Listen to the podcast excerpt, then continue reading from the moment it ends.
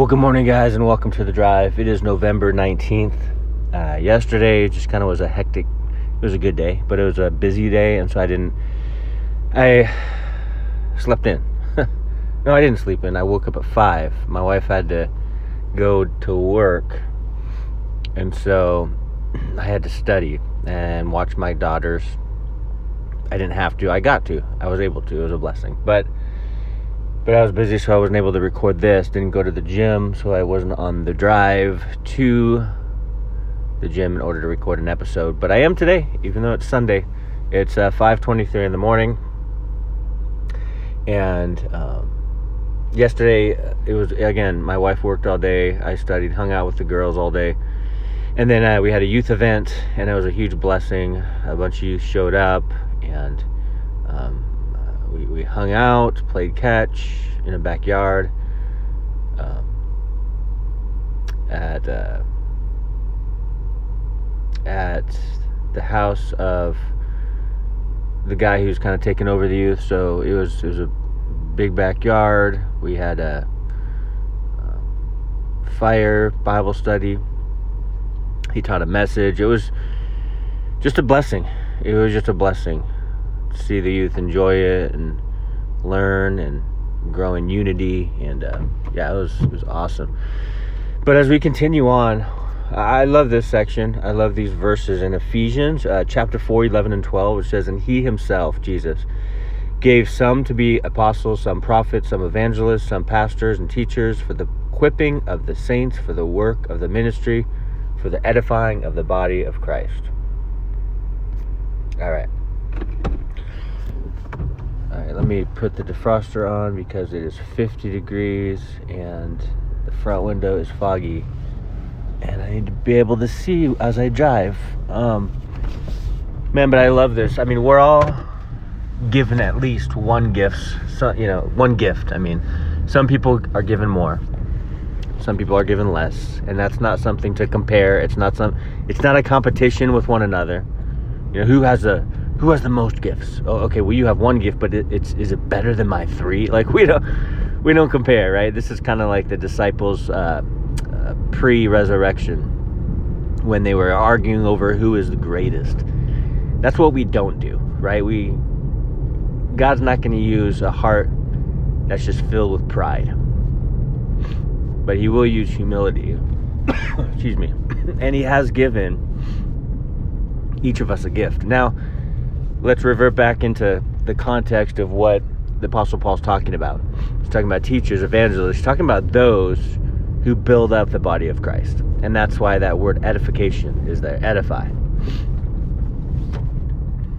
That's such a beautiful word, such a biblical word, because, you know, all the gifts that we're given, whether it's teaching, preaching, whether it's hospitality, whether it's whatever it is, it's given so that the body of Christ will be broken down? No.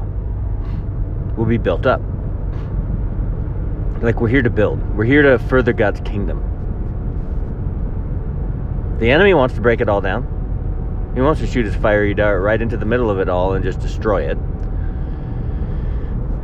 But God wants us to use our gifts, our talents, what we're given for Him. And so, again, for teachers, preachers, evangelists, what we do is give out the word on a regular basis. We don't create the word, we don't even make the word better, the word of God. That's not our job. As a pastor, I am just to relay the reality of what God's word, what the text, what the scriptures say. I'm relaying to you, excuse me, what God has said. And why? Why why should that be so important? Well, it should be so important because the word is what builds our faith. It's what builds us up individually, and then as a body of Christ collectively, God then uses his word to equip us. You know, to prepare to prepare us to get us ready to get us ready for what? Well, to get us ready for the next thing. excuse me, to get us ready for the day. To equip us and put the word, get the word inside of our hearts integrated in order that we might not sin against them, but also in order that we're ready to give an answer for the hope that lies within us. Like the Bible says, we're equipped. I mean, think about how ridiculous it would be if you went into battle, whatever it is. Maybe you were I don't know, in one of the special forces and one, I don't know, I don't know any of that stuff. But I know a lot of servicemen, they would know the, uh, the terminology. I do not. But you're going into battle, everyone grabs a gun, and you say, you know what, I don't need a gun. I'll just, I'm, I'm going with you guys though. Let's go. You're on the front lines. The enemy has guns pointed at you, shooting, trying to take you out. You have no gun you're just in line in formation with your troops who have guns. You would feel naked.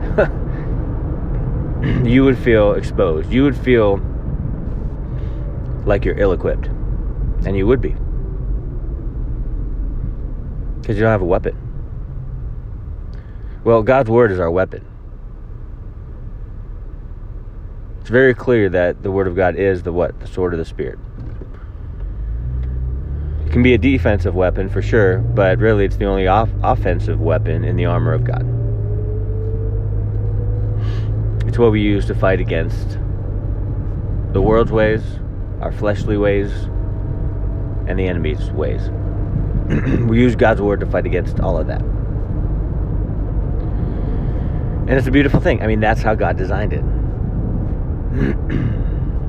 so, what the Word of God does, the teaching and speaking and proclaiming of God's Word, is it equips us, prepares us, and helps us for today, for tomorrow, for next week, for next month, and even for the rapture, for the second coming. It prepares us for all of it. It edifies, it builds up and so, yeah, James 3 1 is correct. Teachers of the word have a stricter judgment. Why? Because it's a serious and sobering thing. It's not flippant. It's not just like, ah, whatever. Yeah, teach the Bible, great. Uh, I don't need to study. I don't need to put my time in. I don't need to dig in. I don't need to. Yeah, you do. If that's what you're called to do, you need to give your all. Being diligent. Proverbs often talks about, as I'm going through Proverbs in my, my Bible time, don't be slothful in whatever you do. I'm talking about the teaching of the word, but whatever your job is, whatever you're called to do, don't be slothful. But the Proverbs say over and over be diligent. Put the time in. Do everything heartily as unto the Lord, like Colossians 3:23 says. Give your all wherever God has you. And use your gifts for his glory, not your own, you know. That's really the takeaway so God's blessed us in so many ways with different gifts and different talents, and we get to use them for the body of Christ, for the building up of the body of Christ, and individually to build ourselves up, to equip ourselves as we hear the word, read the word, dig into the word, and live it out. Amen. Well, hey, God bless you guys. I hope you have an awesome Sunday. Praying for wherever you're gathering today, that you would be edified, built up, encouraged. Amen. God bless you guys. Talk to you soon. Love you guys. Praying for you guys. And hey, I'm I'm uh, tonight after church. Uh, well, I'll tell you later. I'll tell you guys tomorrow. Uh, but God bless you guys. Have a good one.